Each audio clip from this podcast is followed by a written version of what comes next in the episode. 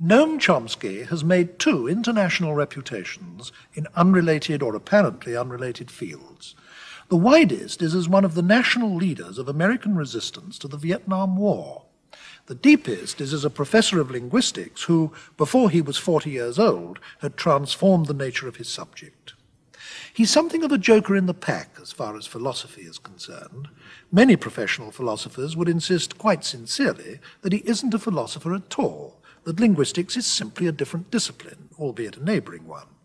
Well, I'm not going to argue about that. It's little more than a question of definition anyway. The fact is, he was trained as a philosopher. His work has enormous implications for philosophy, and in the writings of philosophers today, I should say his name probably occurs as often as that of any living person. The central point, really, is this. If one problem, more than another, has dominated much of 20th century philosophy, it's that of the relationship between language and the world. Wittgenstein, to give no more than a single instance, was enthralled to this problem throughout his life. Well, now along comes the linguist Chomsky and argues that the way we actually acquire the use of language and therefore its relationship to experience, and therefore its relationship to the world, are radically different from what the Anglo Saxon tradition in philosophy has always maintained. He first, he first put his ideas forward in the late 1950s as part of a critique of behavioral psychology. It's not too unfair to say that the behavioral psychologists had tended to talk as if the human individual came into the world as an undifferentiated lump of malleable stuff, which was then moulded and shaped by its environment. Through processes of stimulus and response, they said, penalty and reward, the reinforcement of rewarding responses and the association of ideas, the individual developed and learned, including the learning of language. Now, Chomsky argued that this could not possibly explain how virtually all human beings, regardless of their intelligence, do something as fantastically difficult as master the use of a language, even when they're not deliberately taught it, as most people probably aren't, and they do this at such an extraordinarily young age and in such an extraordinarily short space of time. He argued that for this to happen at all, we must be genetically pre programmed to do it and therefore that all human languages must have in common a basic structure that corresponds to this pre-programming. Now, this also has some very important negative implications. The chief of these is that anything that can't be accommodated to this structure, anything, so to speak, that can't be caught in the mesh of this particular network, is linguistically inexpressible and unintelligible to us. So the general principles common to all languages set vital limits to our capacity to understand the world and communicate with each other. Put like that, it sounds like a translation into linguistic terms of some of the basic ideas of Immanuel Kant, and I must say that's always how it's looked to me. But even if so, it's Chomsky who's carried it out and no one else, and it's proved an enormously stimulating and fruitful thing to do. Uh, Professor Chomsky, one of the difficulties about discussing your ideas is that, in an obvious sense, they're hybrid. In part, they're linguistics, in part, they're philosophy, and in part, they're biology. And in fact, you yourself first put them forward in what was really a dispute with biologists, with, with behavioral psychologists. How did you come to start at that starting point? Well, the reason was the, that this picture of the nature of language and the way in which language is acquired was of such enormous prevalence over quite a wide spectrum of, uh, of thought, including not simply psychology, but, but philosophy and uh, linguistics as well. The view that was dominant, say at the time when I was a student, say 25, 30 years ago, the dominant picture of language was that it is essentially a system of habits or skills or dispositions to act, and that it is acquired through uh, extensive training, overtraining, uh, uh, through repetition, uh, perhaps through procedures of induction or generalization or association, and that one's knowledge, one's system of this, the system of habits that one develops simply grows through accretion incrementally uh, as experience is subjected to these processes of generalization and analogy. Uh, and in fact, this, this picture, which plainly is, is a factual assumption uh, was presented as if it were virtually an a priori truth, uh, which it certainly is not. I mean, it's obviously not necessary that language is a system of that sort or that it's acquired in anything like that way. One thing that you pointed out, which is in fact very obvious once it's pointed out, is that most people probably aren't actually taught language at all. That is to say, that most parents don't give any systematic instruction of any kind to their children, yet the children nevertheless learn. Well, I would want to even go beyond that. I think it's, it's certainly the case that language is, uh, in only the most marginal sense, is taught, and that teaching is in no sense essential to the acquisition of language. But in another, in a certain sense, I think we might even go on to say that language isn't even learned, at least if by learning we mean any process that has those characteristics that are generally associated with learning. For example, the process, the, the, the characteristics that I mentioned. Uh, it seems to me if we want a, a, reasonable metaphor, we should talk about growth. Uh, language seems to me to grow in the mind rather in the way that familiar physical systems of the body grow. We begin uh, our interchange with the world with our mind in a certain genetically determined state. And uh, through an interaction with experience, uh, with an environment, this state changes until it reaches a mature state, which we call a state of knowledge of language. This sequence of changes from the genetically determined initial state to the final state in which we really have a quite complex system of mental computations. This series of changes seems to me very much analogous to uh, growth of organs. Uh, and in fact, I think it's not inappropriate to regard the mind as a system of mental organs, the language faculty being one, uh, each of a structure determined by our biological endowment, uh, with interactions also generally determined by the nature of our biological endowment, uh, growing through the triggering effect of experience, which shapes and articulates the organs as they develop in the individual through the relevant period of his life. So, uh, as I say, it seems to me that the, not only is it wrong to think of language as being taught, but it's at least very misleading to think of it as being learned uh, if we carry with the notion learning the associations that generally go along with it. In other words, we are pre programmed to learn a language in the same way as we're pre programmed to grow arms and legs and, and uh, reach puberty in our early teens and all sorts of other, sometimes delayed processes of growth. Yes, and uh, reaching puberty is a good example since that's a, a case of biological development, of, of ontogenetic development that's plainly pre programmed in its essence but takes place after birth. And in fact, uh, we might say that something, that even death for that matter, is genetically determined. That is, it's, we are biologically constructed so that at a certain time uh, our life processes stop. But, and in fact, uh, the, the fact that some development takes place after the organism has begun an independent existence in the world has nothing to say, uh, uh it tells us nothing about whether it's a genetically determined development or not. Now, one thing that follows from your view is that if, if we set out, as you have done in the course of your professional life, to investigate the language faculty of human beings, then what you are investigating is as much a biophysical system, I mean, something that actually exists in matter, in stuff, in human tissue, as would be the case if you were investigating human vision or human digestion or the circulation of the blood. Well, I think uh, that, that's certainly true. Uh, in, in, at least we believe it to be true in, in, in principle. Uh, we are not at a stage now where, in, in the study of the neural basis for uh, higher cognitive processes, uh, where it's possible to identify the physical structures that are involved in these uh, operations. Uh, correspondingly, the, the actual study of this organ uh, remains at, at an abstract level. That is, we can try to investigate the principles by which it functions but there's very little to say right now about the ways in which these principles are physically realized in structures of the brain. Quite correspondingly, one might study the visual system, let's say, as was done for a very long period, knowing, say, nothing about how it's physically, uh, how, how the principles that we are led to attribute to this system, the, let's say, analyzing mechanisms that we are led to attribute to this system, knowing nothing about how these may be physically realized uh, in our neural structures. And I think it's quite appropriate to think of the contemporary study of language as being analogous to a study of, of vision at a period when it's remained impossible, technically or through the limitations of uh, understanding technique and so on, uh, it was impossible to, to determine the actual physical elements that entered into these systems which could be studied only in an abstract fashion. There seems to be a special difficulty here. I mean, we accept the fact that I can't, by introspection, however hard I try, uh, say, uh, observe the workings of my own liver. I can't observe it in the act of secreting bile or whatever it does.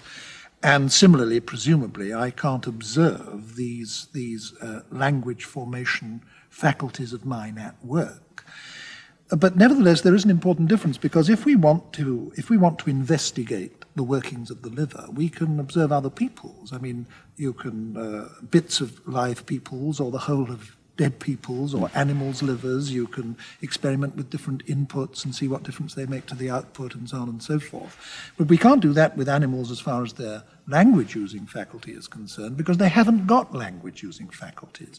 Now, doesn't that shut off from us what is in fact the chief mode of investigation with all the other biological faculties that we have? It does very definitely set, uh, uh, uh, stop a, a, very natural mode of investigation. That is, we are not, for, for ethical reasons, we do not conduct intrusive experiments with human beings. So, for example, uh, there are very natural modes of investigation that suggest themselves at once. Suppose, for example, I propose that uh, language has some general property and that every human language must have this property as a matter of biological necessity. If we were dealing with a defenseless organism that we were allowed to study, say, the way we study monkeys or cats, what we would do is uh, uh, employ the method of concomitant variation. That is, that we would design an artificial environment, let's say, in which this principle was violated, and ask whether the system develops in a normal way under those conditions, for ex- to take one case. Well, that we can't do in the case of humans. We can't design artificial contrived environments and see what happens to an infant in them, just as we don't conduct ablation experiments with humans. And uh, this uh, it's, it's important to recognize that this limitation imposes no, raises no philosophical issue. It, it uh, what it means is that we have to be cleverer in the kind of work we do because a number of modes of inquiry are simply excluded, there being, far as we know, nothing analogous to the language faculty in the case of other organisms. But that doesn't mean that we can't study the problem. We have to study it more indirectly. Uh, we often can't uh, directly move to the experiments that would give us clear and precise answers to questions that we raise. But uh, if, if you think about the model that I put forth, that is that uh, the model of, a, of an organ beginning in a genetically determined initial state and growing to a mature state of knowledge, then it's obvious that that mature state of knowledge will be determined by really by two factors. One, the initial genetic endowment, and uh, secondly, the, uh, the impinging experience. So, when, and in, as far as the final state of knowledge is concerned, uh, what's called the grammar of the language, the system of rules and principles that determines what is a sentence and what it means and how it sounds and so on. Uh, that's, as, as far as that system is concerned, we really can get tremendous amounts of evidence. In fact, every utterance that's produced is, is an experiment, if you like. Every reaction of a person to an utterance is an experiment. So there's no shortage of information concerning the mature state of knowledge achieved. Uh, if we can, we, if we can then discern in the mature state of knowledge principles and properties which are in no way presented in the experience that is present that is uh, available, it's very plausible to propose those as properties attributable to the initial state. The main thing I want to do in this discussion, Professor Chomsky, is go into the implications of your work for philosophy. I don't want to go uh, pursue you into the nature of the work itself because mm. that's highly technical, obviously, and it's not really feasible to discuss it in a, in a television program of this kind. Let us now, as it were, assume the truth of your theories and start mm. looking at the wider implications of them, because this, I'm sure, is what will interest our, our, our audience most.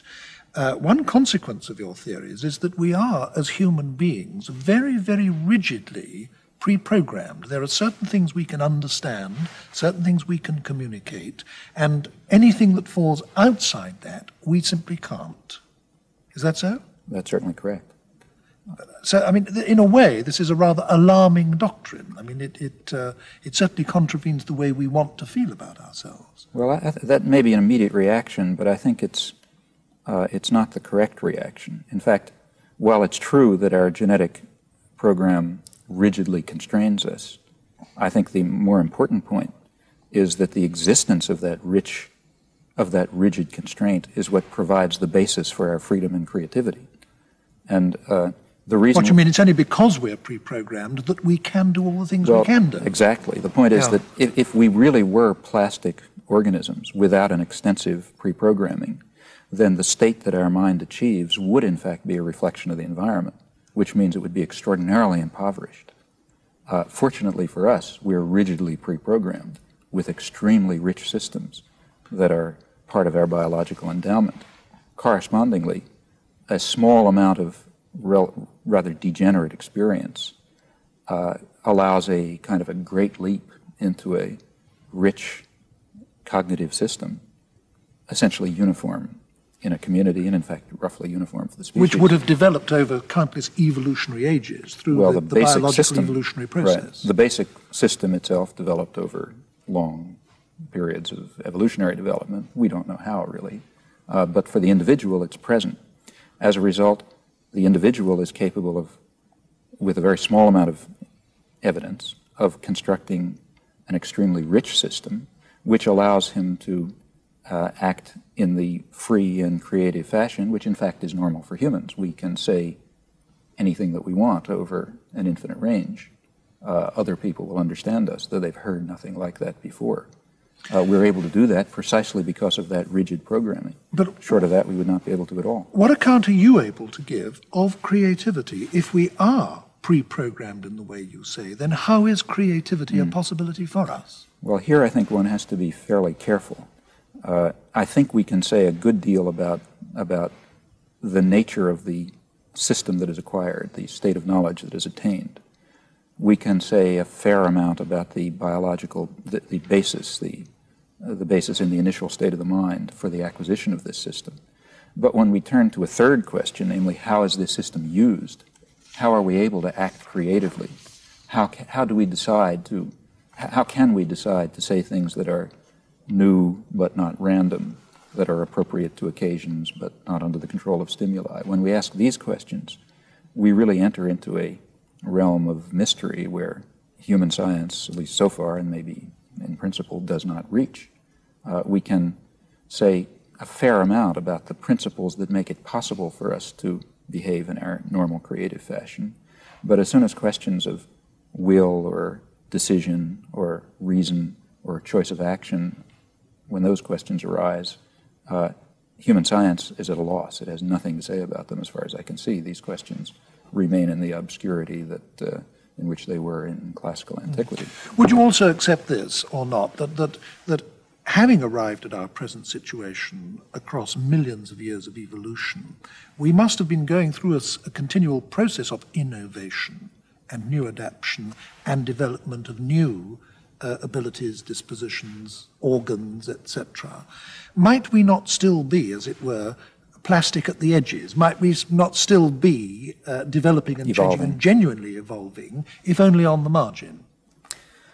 Well, I think one has to be again very cautious here because while it's true at a very in a, in a very vague sense to say it's correct to say that the systems that we now have have developed through evolution, through natural selection. It's important to recognize how little we're saying when we say that. Uh, for example, it is certainly not necessarily the case that every particular trait that we have uh, is the result of specific selection. That is, that we were selected for having that trait.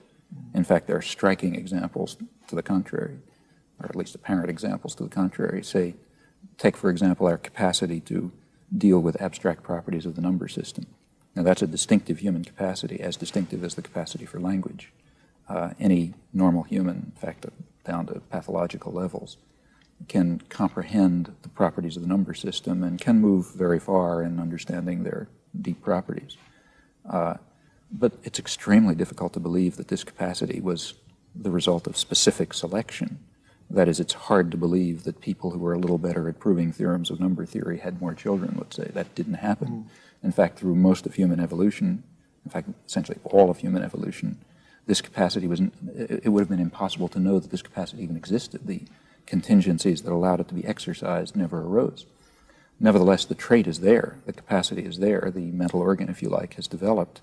Presumably, it has developed as a concomitant of some other properties of the brain which may have been selected. For example, we can speculate, say, that you know that, that increase in brain size uh, uh, was a factor in differential reproduction, hence in evolution. And it may be that for physical law, because of physical laws that we presently don't know, that an increase in brain size uh, under the specific conditions of human evolution simply leads necessarily to a system which has the capacity to deal with properties of the number system. Well, then that's a matter of physics ultimately. Uh, and then the mind that evolves, the brain that evolves, will have this capacity, but not because it was achieved through selection. Now, I think it's, it's at least likely that something of the sort is true of human language. And, I mean, surely if, if it were dysfunctional, it wouldn't have been maintained. It's obviously functional.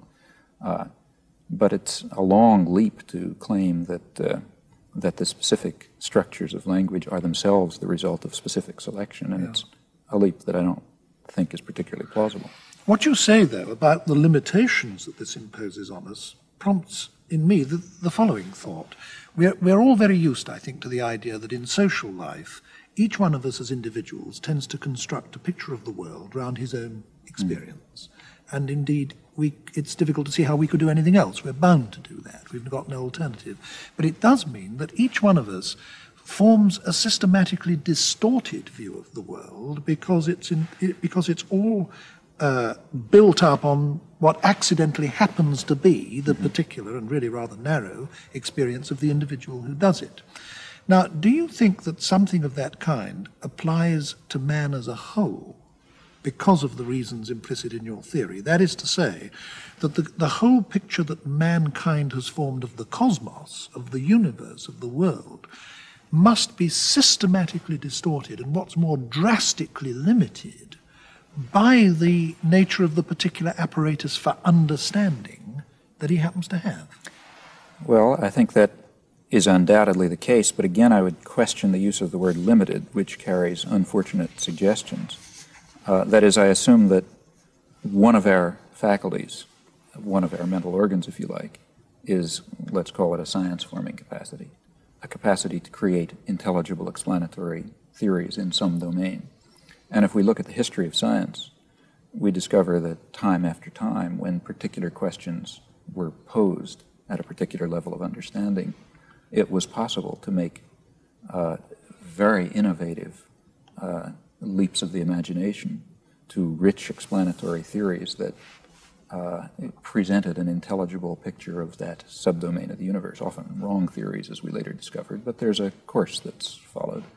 Uh, and this gives, uh, uh, this could have been the case only because we do have, and we in fact share across the species, a kind of a science forming capacity that is uh, that limits us, as you say, but at the same in the same by the same token provides the possibility of creating explanatory theories that extend so vastly far beyond any evidence that's available. I mean, it's it's very important to realize that it should be obvious to say, but it's worth saying that when when a, when a new theory is created, and I don't necessarily mean Newton, I mean even a small theory uh, what the scientist is typically doing, uh, first of all, he has very limited evidence. The theory goes far, far beyond the evidence. Secondly, much of the evidence that's available is typically disregarded.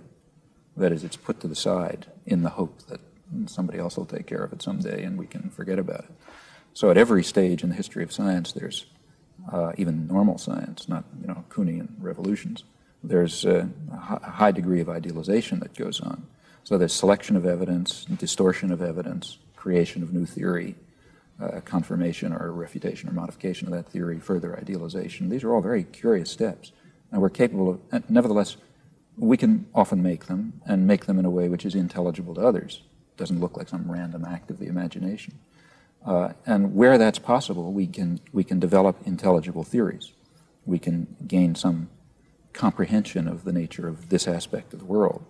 Now, this is possible only because we are rigidly pre programmed again, because we have somehow uh, developed through evolution or however, uh, the specific faculty of forming very particular theories. Of course, it follows at once, or at least follow, it's reasonable to assume that this very faculty, which enables us to construct extremely rich and successful theories in some domain, may lead us very far astray in some other domain. For example, there may be some, you know, again, a, a Martian scientist looking at us and observing our successes and errors from a higher intelligence, let's say, might be bemused to discover that whereas in some domains we seem to be able to make scientific progress, in other domains we always seem to be running up against a blank wall because our minds are so constructed that we just can't make the intellectual leap that's required. We can't formulate the concepts. We don't have the categories that are required to gain insight into that domain. Do you think that if uh, our study of uh, our language forming capacity and hence our cognitive capacities, as you call them, our abilities to know and understand and learn, if these studies uh, that you're pioneering result in an enormously amount of increased knowledge of all these human faculties, do you think it's at all likely that that increased knowledge will, will enable us to change and indeed expand the faculties? That, I think, is extremely unlikely because I think the faculties are a biological given. Uh, we may study the structure of the heart, but we don't do so because we think it's possible to replace the heart by another kind of pump, let's say, which might be more efficient.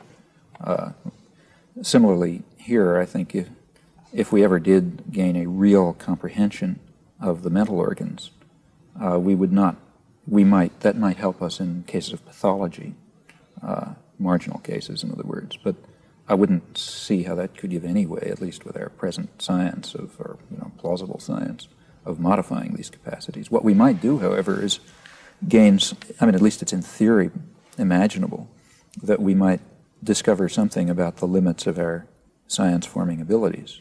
We might discover, for example, that some kinds of questions simply fall beyond the area where we are capable of constructing explanatory theories. And I think we even maybe now have some glimmerings of insight into where this delineation might be between intelligible theories that fall within our comprehension and uh, areas where no such theory is possible. Well, the case that we discussed before may be one. Take, take the question of, if you go back to the, you know, take, go back to the early histories of science, history of science, early origins of science, speculation, and people were raising questions about, say, the heavenly bodies uh, and about the sources of human action. Well, we're asking exactly the same questions now about the sources of human action. There's been no progress. We have no idea how to approach this question within the framework of science. We can write novels about it, but we can't construct even false scientific theories about it. We simply have nothing to say when we ask uh, the, the question, how does a person make a decision in a certain manner and not some other manner when it's a free decision? We just have no way of dealing with that issue. On the other hand, uh, the history of physics, let's say, has had substantial advances, and uh, very, it's very likely, I think, that that massive difference in progress in one domain and an absolute blank wall in another reflects the specific properties of our science-forming capacities. We might even be able to show that someday if it's true. So far, we've been rather talking in this discussion as if all organized thinking is done in language, but of course, that in fact isn't so, is it? I mean, one can take all kinds of examples. Um, uh, in music is one that appeals to me very much. If you get a composer like Stravinsky condu- uh, composing uh, a fantastically complicated and original and indeed revolutionary score like that of The Rite of Spring for an enormous orchestra, then he's cerebrating at an original and complicated and very sophisticated level, and he's probably cerebrating in as elaborate a way as anybody else is who's doing anything. And what's more, he's creating a structure which is publicly articulated and so on. And yet, words don't come into this process at any point, uh, as far as one can gather. Does that fact and other facts like it pose any threat to your theories? Well, not really. I mean, I, in fact, quite the contrary. My assumption is that the mind is not a uniform system that it's a highly differentiated system. In fact, like the body, it's essentially a system of faculties or organs, and language is simply one of them. Uh, I don't. It, uh, we don't have to go to the level of Stravinsky to find examples of thinking without language. Uh, I'm sure that everyone who introspects, who thinks about what he himself is doing, will know at once that much of his thinking doesn't involve language, or say, well, the thinking of a cat, let's say, plainly doesn't involve language.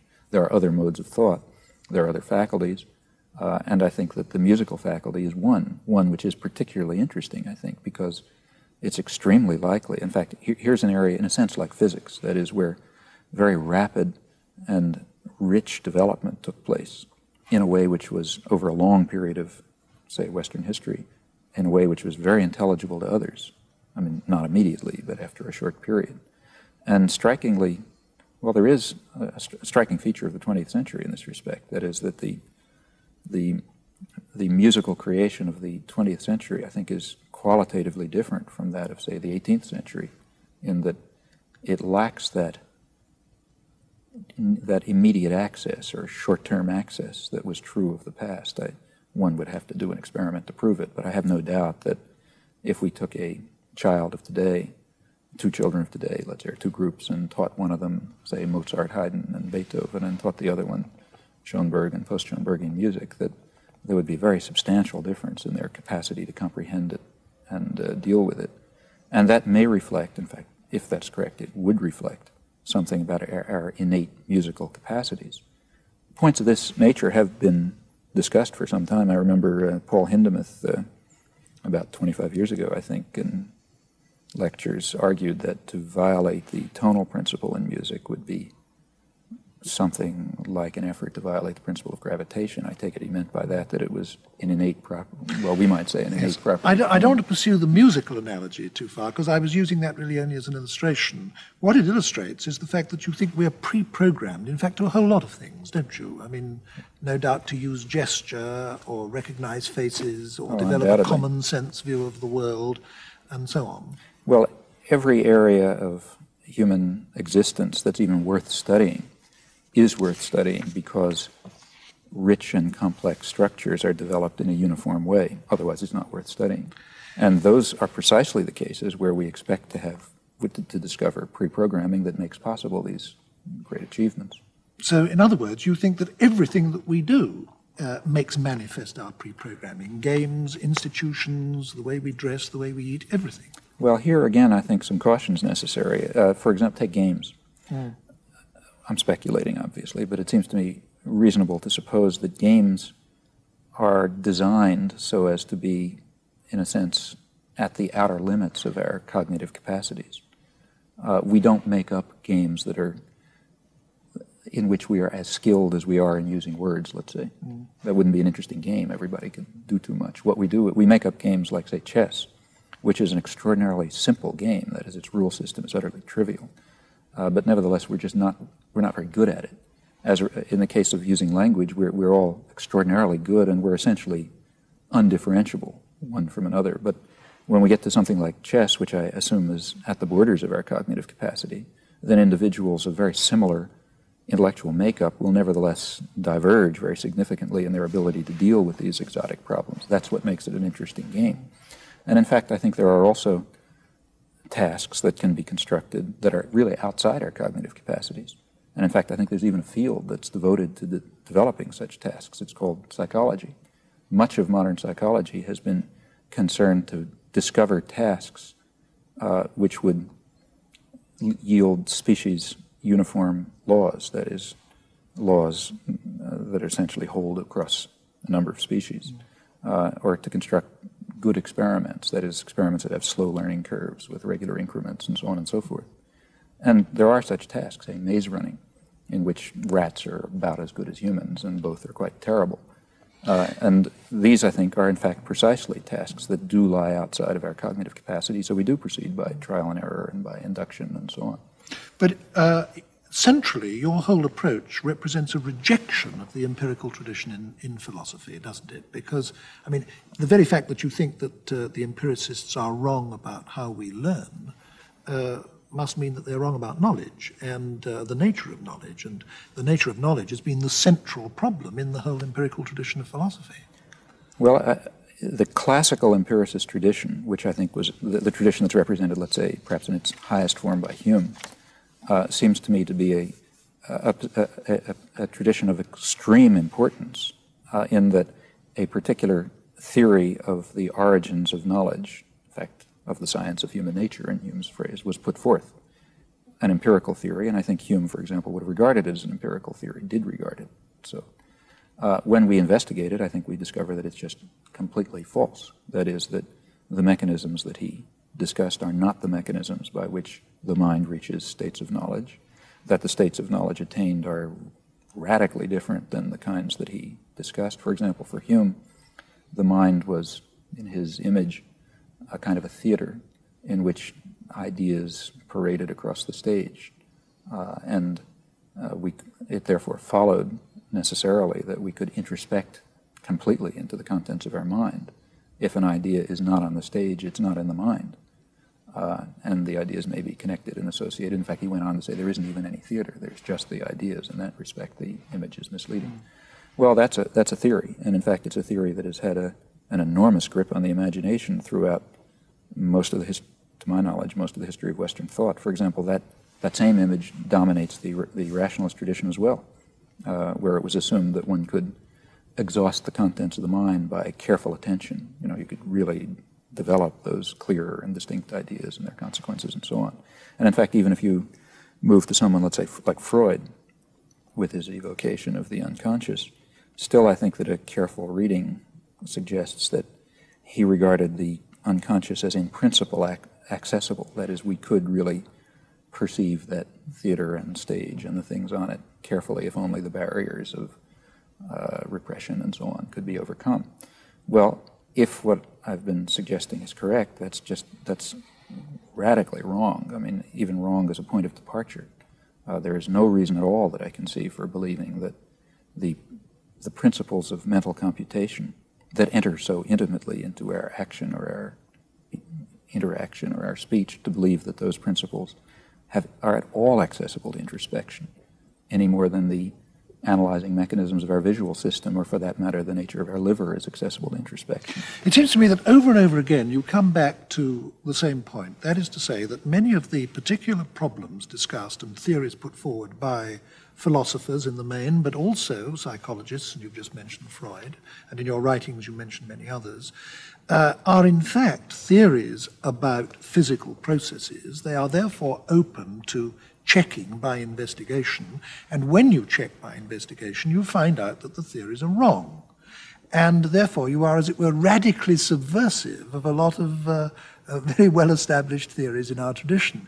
It seems to me that what you put forward in their place, over and over again, in fact, does parallel the rationalist tradition. I said in, in my introduction to this program that what I'm always reminded of by your work is the theories of Kant. You seem to me to be almost redoing, in terms of modern linguistics, what Kant was doing. Do you accept any truth in that? Well, I not only accept truth in it, but I've tried to bring it out in a certain way. However, I haven't myself specifically referred to Kant, but rather to the primarily to the 17th century tradition of the continental Cartesians and the British Neoplatonists, uh, who developed many of the ideas that are now much more familiar in the writings of Kant. For example, the idea of experience conforming to our mode of cognition, or the, uh, well, particularly in the British Platonists, Cudworth, for example, there are, I, I believe, there's a rich mine of insight into the organizing principles of the mind by which experience is structured. Uh, in fact, I think that's some of the richest psychological source of psychological insights that I know, uh, and that's the one. It, it's this tradition that I think that can be fleshed out and made more explicit by the kinds of empirical inquiry that are now possible. Of course, uh, I think we also have to diverge from that tradition in a number of respects. I've mentioned one, namely the belief that the contents of the mind are open to introspection.